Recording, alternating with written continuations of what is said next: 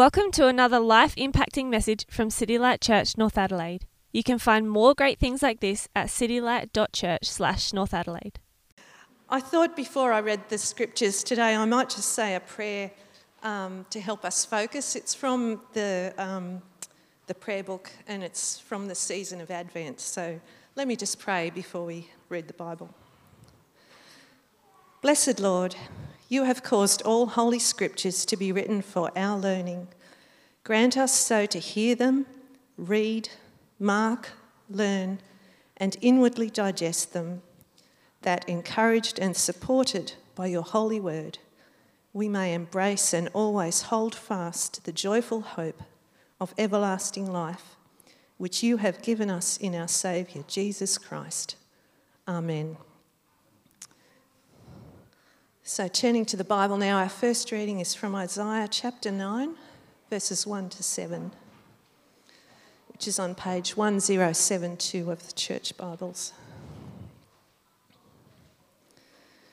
So, Isaiah chapter 9, starting at verse 1. Nevertheless, there will be no more gloom for those who were in distress. In the past, he humbled the land of Zebulun and the land of Naphtali but in the future, he will honour Galilee of the Gentiles by the way of the sea along the Jordan. The people walking in darkness have seen a great light. On those living in the land of the shadow of death, a light has dawned. You have enlarged the nation and increased their joy. They rejoice before you as people rejoice at the harvest, as men rejoice when dividing the plunder. For as in the day of Midian's defeat, you have shattered the yoke that burdens them, the bar across their shoulders, the rod of their oppressor. Every warrior's boot used in battle and every garment rolled in blood will be destined for burning, will be fuel for the fire. For to us a child is born, to us a son is given, and the government will be on his shoulders he will be called Wonderful Counselor, Mighty God, Everlasting Father, Prince of Peace. Of the increase of his government and peace there will be no end. He will reign on David's throne and over his kingdom, establishing and upholding it with justice and righteousness from that time on and forever. The zeal of the Lord Almighty will accomplish this. Our second reading is from Romans chapter 5, verses 1 to 11, which is on page 1752. Romans chapter 5, starting at verse 1. Therefore, since we have been justified through faith, we have peace with God through our Lord Jesus Christ through whom we have gained access by faith into this grace in which we now stand. And we rejoice in the hope of the glory of God. Not only so, but we also rejoice in our sufferings, because we know that suffering produces perseverance, perseverance, character, and character, hope. And hope does not disappoint us because God has poured out his love into our hearts by the Holy Spirit, whom he has given us. You see, at just the right time, when we were still powerless, Christ died for the ungodly. Very rarely will anyone die for a righteous man, though for a good man, someone might possibly dare to die. But God demonstrates his own love for us in this while we were still sinners, Christ died for us. Since we have now been justified by his blood, how much more shall we be saved from God's wrath through him? For if when we were God's enemies, we were reconciled to him through the death of his Son, how much more, having been reconciled, shall we be saved through his life? Not only is this so, but we also rejoice in God through our Lord Jesus Christ, through whom we have now received reconciliation. Thanks, Nicole. Great work, thanks. Um, hi, my name is Andrew. If I've not had the pleasure of meeting you, welcome to City Light North Adelaide. Uh, it is my pleasure to uh, open up God's Word this morning.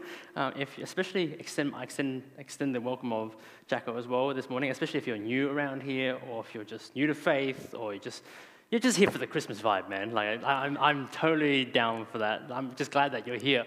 Um, if you're new here, our Bible series, as Jacko said before, is um, for this next coming few weeks is, a, is something called "Come Thou Long Expected Jesus," where we look at how God's people in the Bible looked forward to the long-awaited coming of Jesus. So, as we get into God's word this morning, I'm going to invite you to pray with me that God will do a work in us. So, let's pray together. Hey. Uh, Heavenly Father, we thank you for your word. We thank you that it is by the means of your word is the means that we get to know who you are. Uh, I pray, Lord, this morning that you renew our minds, you revive our hearts, and you refresh our souls.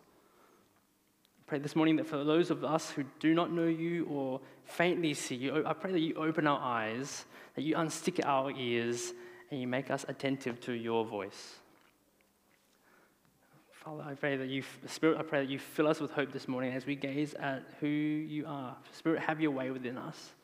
And I pray, Lord, that the words of my mouth and the meditations of my heart be pleasing and acceptable in your sight. We pray this in Jesus' mighty name. Amen.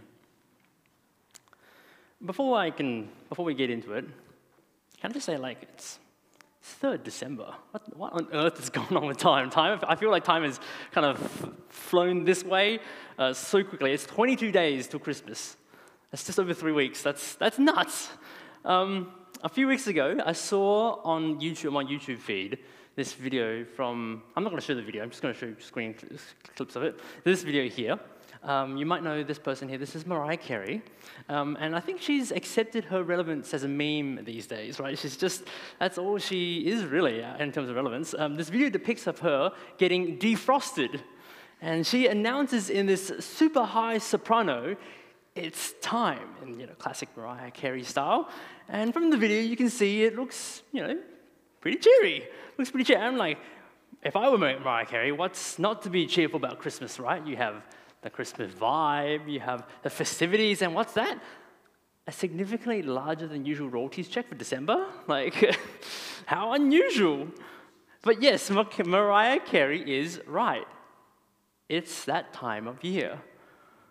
Um, about two, uh, two or three weeks ago, my, uh, one of my neighbors down the, the road, um, they started putting up their, their Christmas lights, and it's, it's, this, it's this huge display. This giant snowman, there's like running, there's a runway of LED candle, uh, like LED candy canes. Um, the front yard is littered with like reindeers and statues and lights. Uh, there's a bubble machine in front of the house. Who's a bubble machine in front of the, the, the, lighthouse? And then there's also, you know, to top it off, there's a Grinch on top of the, the roof trying to steal all the presents, right? And you know this person takes Christmas really seriously because they have a Google Map page for their, for their lights. Who has a Google Map page for their lights? This person does.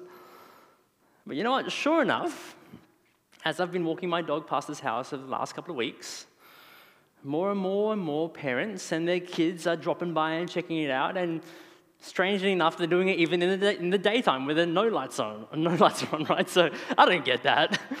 But you know, what, they seem to be having a grand old time. Now, I'm not here to beat down the Christmas spirit or the holiday cheer.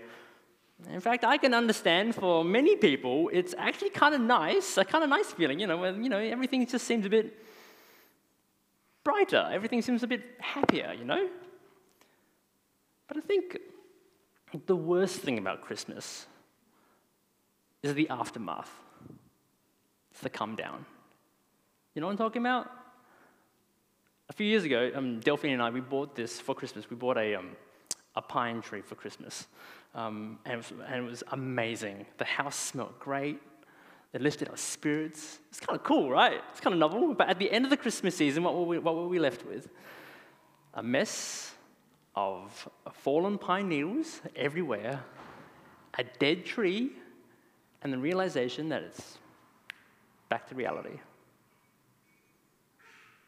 And I'm not trying to be depressive or nihilistic in any means, but when, you know, when the festivities are over and we put Mariah Carey back into the deep freezer, honestly, what's the point? Uh, you know the feeling, the emptiness that you feel when you're putting this stuffing away that, that tree into its box again? You, you, kind of get that feeling, what, what's, what's the point? Now, as Christians, we know that Christmas is about Jesus. 100%. Christ, Christmas, it's, it's, it's there, it's in the name. But I know for me, and I don't know if it's for you, but certainly for me, I've had Christmases, Christmas seasons where you get so busy, get so caught up in things that Jesus, yeah, you know about Jesus, but it's more of an afterthought if we're honest. It's more like an add on. And at the end of it all, it seems kind of like cheap sentimentality. It's kind of like, meh, meh. It's interesting, a few years ago in Rundle Mall, they had giant letters sitting there spelling the words such as like joy and peace. I don't know if you've seen, remember these. Does anyone remember these at all? I don't know if they still have them at all, but I remember this really sticking to my head. And I'm not, you might be wondering, are you, are you griping about this, Andrew? Isn't this what Christmas is actually about, joy and peace? Uh, and yeah, but honestly, part, part of me feels it's kind of cliche, right? And I dare say, maybe even try it when our society kind of throws these Christmassy kind of words around, and, and especially when we consider those who are really hurting and in the dumps. If, if Christmas is meant to be about joy and peace, but it's based on our loose cultural narrative of, you know, it's just celebrating, just having a good time, or it's about getting gifts from a, from a jolly old man because you're a good boy or a good girl, Surely that's not the source. Surely that isn't the source of deep joy and peace that Christmas is about. If it is, quite frankly, that's pretty thin. And this, my friend, this is where the, Bi- the story of the Bible comes in, specifically our Bible passage today. The, the reading that we have today is one of those famous passages that you read in Christian churches during Christmas time all, every year. And most of us probably have some sort of faint, at least some sort of faint familiarity, right? Got some heads, okay, some heads on it. Um, uh, but in order to under, really understand what it means, particularly for what it meant for God's people of old, uh, we need to do some groundwork to understand how it really fits in the, the grand story of, of God. So I encourage you, to stay with me as we you know, strap into our seats and speed run through the Bible. Um, I'm going to also plug before we do this. If you have not read this book, this is called, this is Vaughan Roberts' God's Big Picture. This kind of runs through the entire Bible really, really quickly. And I would encourage you, if you're new to faith or something, or if you want to just uh, get your head around the Bible, really recommend it. Awesome book to read. There'll be copies in the back. Um, and I know that we've covered some of this over the last few weeks, but just, just hang with me. So let's start from the very beginning. We've got, got Genesis, right? So the Bible starts at Genesis. God creates all things. He's ruling over all things. However, when God rules, he, and has dominion over something, he's not like a selfish dictator, or how, like how we think of like a, an authoritarian ruler. But when he rules, he is ruling with care and is cultivating the earth. And then in Genesis 1, um, 26 to 28, God creates humanity. And he makes them to bear his image, to be like him. And his instruction to humanity is to rule and reign over all things just like him. And that's nuts. Humans were made to share in the ruling and the reigning over the earth. But it's not long until things go wrong.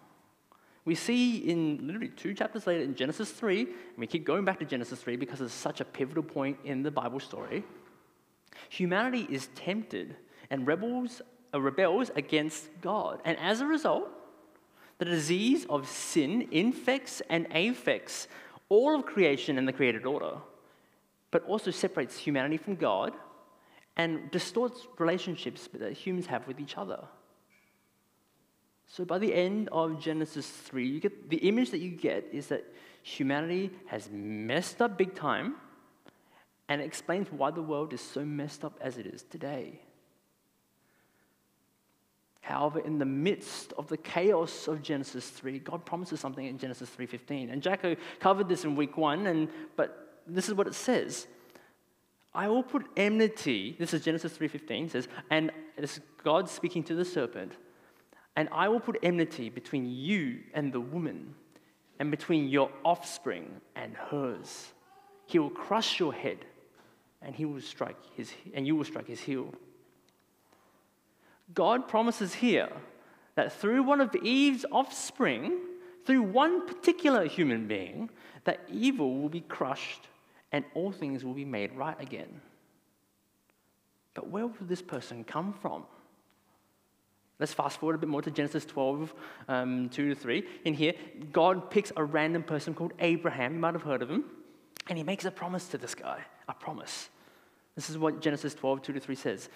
And this is God speaking to Abraham I will make you into a great nation, and I will bless you. I will make your name great, and you'll be a blessing. I will bless those who bless you, and whoever curses you, I will curse. And all peoples on earth will be blessed through you. We didn't see this person fully yet in God's promise to Abraham, but you see through Abraham's family line, through them as a nation, that they will not only just be blessed, but God prom- He promises they're going to be somehow a blessing to who? To all the peoples on the earth. Let's, if we fast forward from here, you pass, fast forward and past Moses, past the Exodus, past entering the, the promised land, past the judges, past King Saul, you get to a guy named King David. King David, at this point in the biblical story, um, God's people had established themselves as a nation, and David had set up this kingdom. And dude, Israel was popping off, man. Like Israel was appears to be this really prosperous nation. And at this point in the Bible story, things are sounding pretty sweet. Israel is, is at its highest point in its history. And then the prophet Nathan says something to King David in 2 Samuel 7 11 to 13. He says this to him. This is Nathan speaking to David. The Lord declares to you that the Lord Himself will establish a house for you. When your days are over and you rest with your ancestors, I will raise up your offspring to succeed you your own flesh and blood, and I will establish his kingdom. He is the one who will build a house for my name, and I will establish the throne of his kingdom forever. So, to recap here, from, from the start, God's promised a serpent crusher. God has promised to bless his chosen people, Israel, and through them, they would bless the world somehow. And God has promised to establish someone from the line of David and Abraham that their kingdom, their kingdom, would last forever. We see time and time and time again through the promises of God to his people. You see these themes of promise, offspring, blessing, and kingdom, and these ideas are really, really important. However, if we go back to the, the, the biblical narrative, it's from, from, from David's um, calling there, uh, not David's calling, uh, the covenant made to David. However, at this point, after this, it's kind of just downhill. Now, as good as Israel looked under King David, it only after one generation after David, the sinfulness of that nation and the sinfulness of its kings splits Israel into two. Splits them into two kingdoms in, if you want to know, 922 BC into both the northern and southern kingdoms. The north one's called, we call them Israel, and the south is called Judah, right? Um, and both northern and southern kingdoms are rebellious to God over the next few hundred years. They were so rebellious, in fact, that God pronounced judgment on both kingdoms and used what we know is the Assyrian Empire to firstly conquer the northern um, uh, kingdom, first in 722 BC, and the Assyrians are right on the doorstep in the, uh, of Judah in the early 7th century BC. And this is all important because our reading from Isaiah sits not just long after the northern kingdom is conquered by the Assyrians. And it really sets the scene for the original hearers that this word from Isaiah um, uh, was to, which were the people in, in, in the southern kingdom, Judah. Again, if you lived in Judah at this time, you would have known the promises of God. The promises that of the serpent crusher, of the offspring from Abraham and David, of David's kingdom that would last forever. These promises would have been in the forefront of your mind, and it formed your identity, who you were. The question on your mind would have been, though, is God going to deliver on what he promised? Like if I was there, my mind turned monologue would have been like, man, I don't know. This is things are looking pretty sketch, bro. like Israel is split up, and the northern kingdom that that's done. Like God's done with those folks. And I mean, we've, we've done some dodgy stuff too. Like, and, and Isaiah's told us that the Assyrians are on our doorstep. I don't know, things aren't looking good for us, bro. All in all, things were looking really, really bleak for the people of God. And then comes Isaiah with our reading today in chapter 9, verse 1 to 7. And despite the geopolitical and spiritual devastation of the northern and southern kingdoms, he announces something hopeful. Let's pick it up in verse 1. Verse 1 says this Nevertheless, there will be no more gloom for those who, are in, who were in distress. In the past, he humbled the land of Zebulun and the land of Naphtali, but in the future, he will honor Galilee of the nations by the way of the sea beyond the Jordan. Isaiah points out to the humbling of the lands of Zebulun and Naphtali, which are references to the Assyrians conquering the northern kingdom. But he's also announcing that there will be no more gloom for them. Why? Because one day in the future, one day in the future, God is going to honor them. Honor them. However, the original hearers would have thought, how, how can that be? How can that be? You mean that, apost- that apostate northern kingdom? What do you mean honor them? How is he going to do that? Well, we see that in verses 2 and 3. It says this The people walking in darkness have seen what? A great light. On those living in the land of deep darkness, a light has dawned. God is going to honor them by sending one day a great light. Yes, there was physical dark, the physical darkness of hunger and deprivation, but this was intensified by the spiritual darkness that the people had, that the people had turned to false gods, who were actually no gods of help at all. And yet, God was going to send to that land one day a light to shine amongst the darkness. And Isaiah sees the effect that this has in verse 3. The effect is, you will have enlarged the nation and increased their joy. They rejoice before you as people rejoice at the harvest, as warriors rejoice when dividing the plunder. Notice that throughout this prophecy that Isaiah speaks, uh, Isaiah speaks here as things have already happened. Isaiah speaks his way to indicate that God is going to do what he says he's going to do. Isaiah is certain that the great light is coming to the darkness. And that is why he is certain that the nation of Israel will have their joy increased. How much joy? Well, Isaiah gives these images of the joy of a farmer who has a good harvest, right? Now, we don't, we're not an agrarian culture, but imagine you working all year, all year round for your crops. it, it is incredibly stressful. Ask a farmer, especially in the day before hydroponics or pesticides or herbicides, advanced agricultural techniques, John Deere. Work, agricultural work was hard. I'm, I'm like, I know that for myself right now. I'm trying to grow grass in my front yard, and as soon as I see like a little like bit of grass, like yes, it's amazing, right? Can you imagine a crop? A crop because if you had a if you if you got a harvest, you knew you were going to eat well. How much joy and relief would you feel from a harvest? Or the other image that Isaiah gives is the elation of going through a bloody war. That when you, you put, think about it, you put your life on the line, you come out at the end with your life intact, and you're victorious over your enemies. This is the kind of intense jubilation that is that the light and the darkness is going to bring. But what exactly was this great light going to do? Well, you find out in verses 4 and 5. It says this For as in the day of Midian's defeat, you have shattered the yoke that burdens them, the bar across their shoulders, the rod of their oppressor. We see from verse 4 that the t- there was a time coming when God's people would no longer suffer under tyranny and oppression. With the language here, Isaiah is actually alluding to God's past actions in Egypt and the Exodus. Previously, God had broken the yoke of the Egyptians and He lifted up the oppressed people and lifted their burdens. He brought them out, He liberated and redeemed them. And so, what Isaiah is saying here is that there's going to be another act of redemption like that. It's going to happen again to God's people, just like it happened in Egypt. But, Isaiah also points to God defeating the Midianites, which is another story in the Old Testament. Why? He does that to illustrate the, the upcoming act of redemption for God's people was going to happen by God's power alone.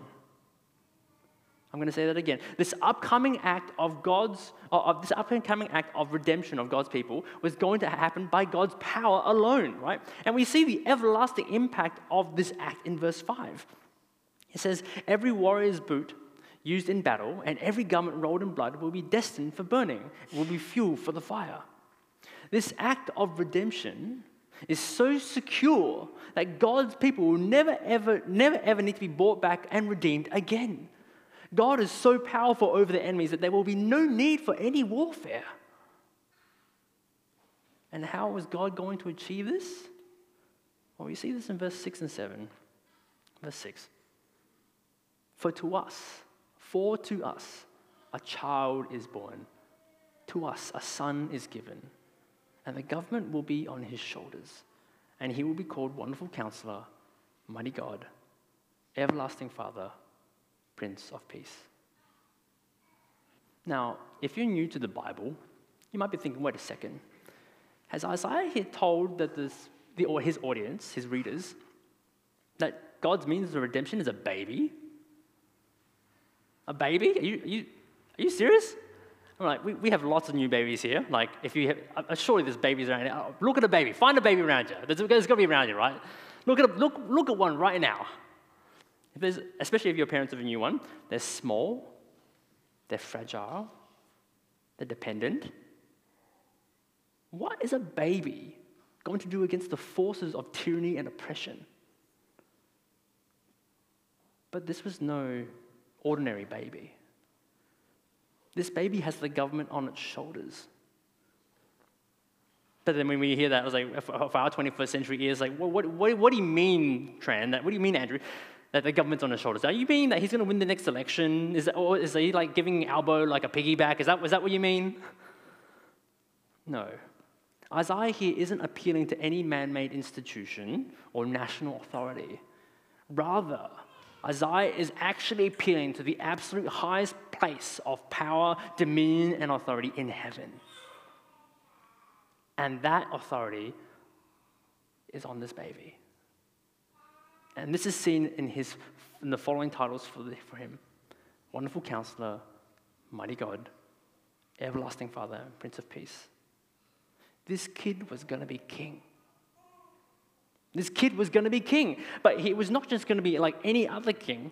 He wasn't going to be like the ones before him, like not like David, who was a man after God's heart, but he slept with Bathsheba. Not like Solomon, who had all the wisdom in the world, but said it had 700 wives and 300 concubines. He's not like the other 20 kings of northern and southern Israel's who are, or, or, uh, kingdoms who are all flawed, and some are horrendously flawed, where they, they, they practice paganism and child sacrifice. No, this baby was going to be different and he was going to become king. This king was going to be perfect. The title says it all. Now, I'd, love to spend the next four hours running through the expounding on these titles, but we don't have time for that. But I think J. Alec Motyer sums it up best in his commentary in Isaiah. He says this The perfection of this king is seen in his qualification for ruling, wonderful counselor, his person and power, mighty God, his relationship to his subjects, everlasting Father, and the society his rule creates, Prince of Peace. I'm going to read that again. Just, just take it in. Just take it in. The perfection of this king is seen in his qualification for ruling, his person and power, his relationship to his subjects, and the society his rule creates. Wonderful counselor. Imagine you not having to bicker about politics because your ruler was so wise. Mighty God. Imagine a ruler who's able to do anything because they have the power to do so, and he does so in your interest. Everlasting Father. Imagine a ruler who knew you inside out because they were the one who created you, and he called you son, a royal son or daughter, or prince of peace. Imagine life underneath this ruler, where you live life to the absolute fullest, in perfect harmony with all things no suffering, no pain, no turmoil, no war. You could not have a more perfect king. This king was going to be in a league of his own. He was creme de la creme, absolutely unrivaled and unmatched, friends. Why? Because this baby king was God in the flesh. It's God in the flesh. Isaiah goes on in verse 7 to show us how this all pans out. I'll read it for us.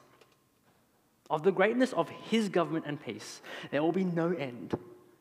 For he will reign on David's throne and over his kingdom, establishing and holding it with justice and righteousness from that time on and forever. The zeal of the Lord Almighty will accomplish this. Have you ever been zealous about something? Do we know what the word zealous means? Uh, uh, zealous is, is, more than just being passionate about something.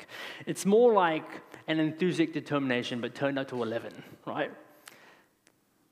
So, example, think of a sport. Think of a sports fan. Pick your sport. AFL footy would do it.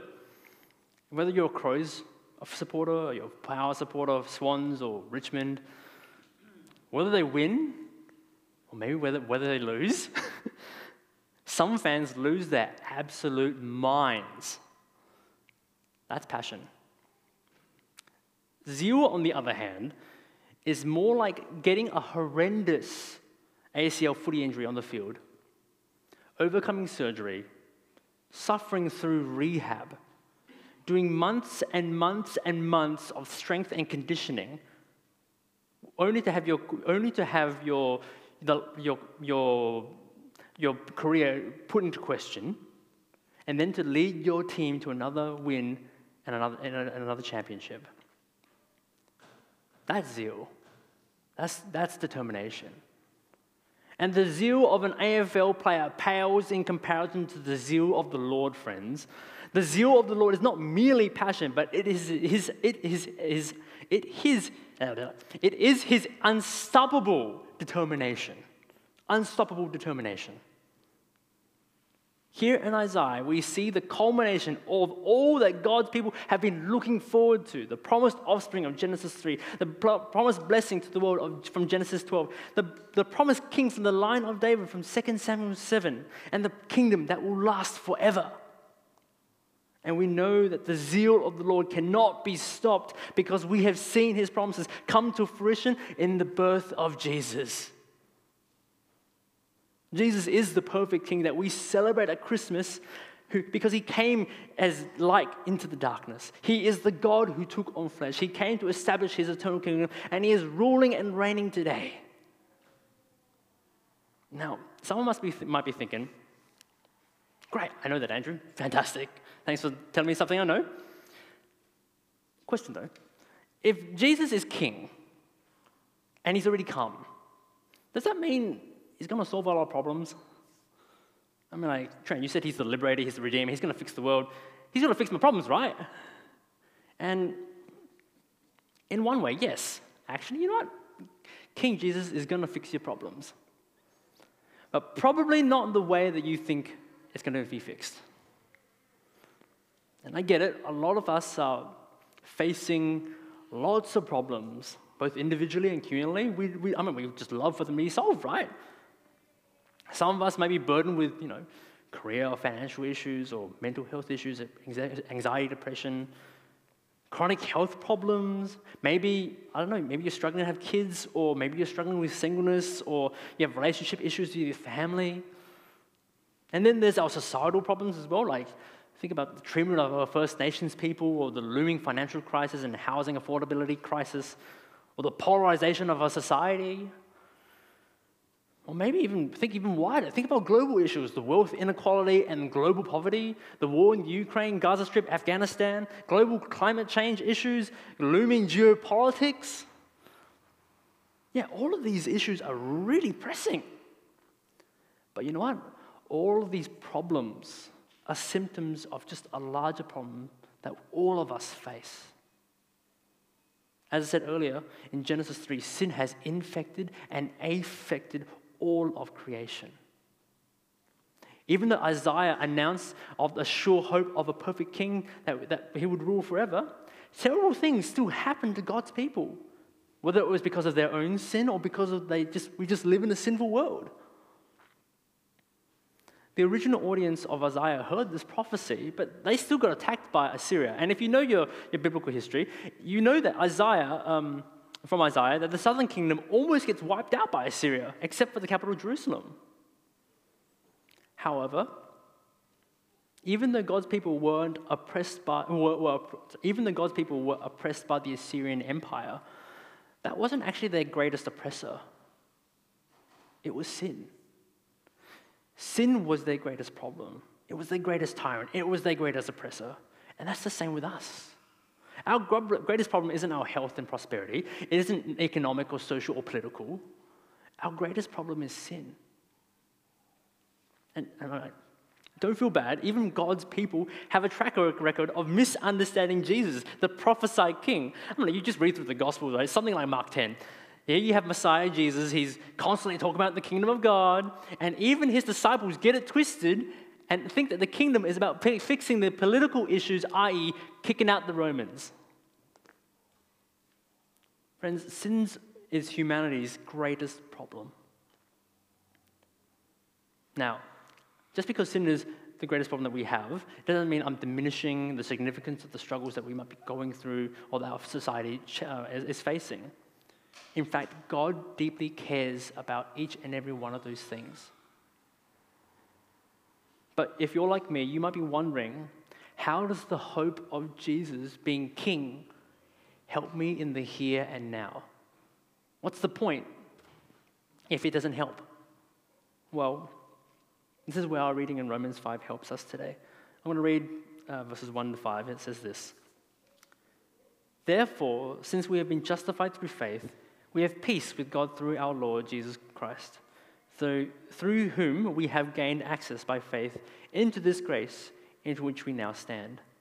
And we boast in the hope of the glory of God.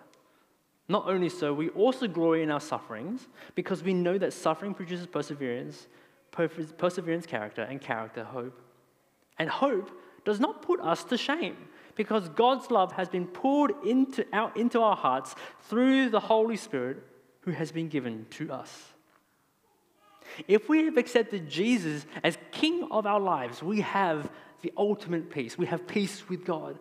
That is our biggest circumstantial issue solved.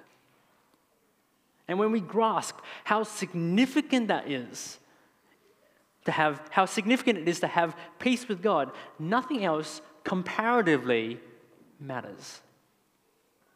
Paul in Romans says this in eight, uh, chapter 8. He says, I consider that our present sufferings are not worth comparing to the glory that will be revealed in us. However, when we also rest in the hope of King Jesus, we also hope, we also rest in the hope of the glory of God. God promised the serpent crusher. God promised a blessing to the nations. God promised a king who will, establish, who will establish his kingdom and reign eternally. And for his glory's sake, we have seen that God has delivered. Therefore, when the going gets tough for us, we can trust that God will continue, will continue to deliver on his promises because his name depends on it. He has a track record of doing so. So we can rest in the hope that Christ will come again, definitely come again, and he will definitely make things right, and he will definitely redeem creation. And although hope in Jesus' return might sound a bit cliche, we feel a bit ashamed about it, Romans 5 says otherwise. He says that our hope does not lead us to shame and disappointment. Why? Because we know that God loves us so much. And we know that because the Spirit who fills us, fills our hearts with His love. Friends, this is why we can talk about joy and peace at Christmas. Our joy and peace isn't based on trivial gift giving or celebrating at the end of the year. Our joy and peace isn't based on festivities, lights, or singing along to Mariah Carey. Rather, our joy is found in God being faithful to his promises. Our joy is found in God sending his perfect king, the perfect ruler, to establish his kingdom. Our joy is found in peace that we have with God because, because Jesus crushed sin and death. Our joy is found in the promise that Christ will come again to consummate his kingdom, to bring it to the full, where all creation will be redeemed and all things will be made right. That's worth celebrating about this Christmas, right? Let's thank God for his faithfulness and for his giving us his perfect king. Let's pray together.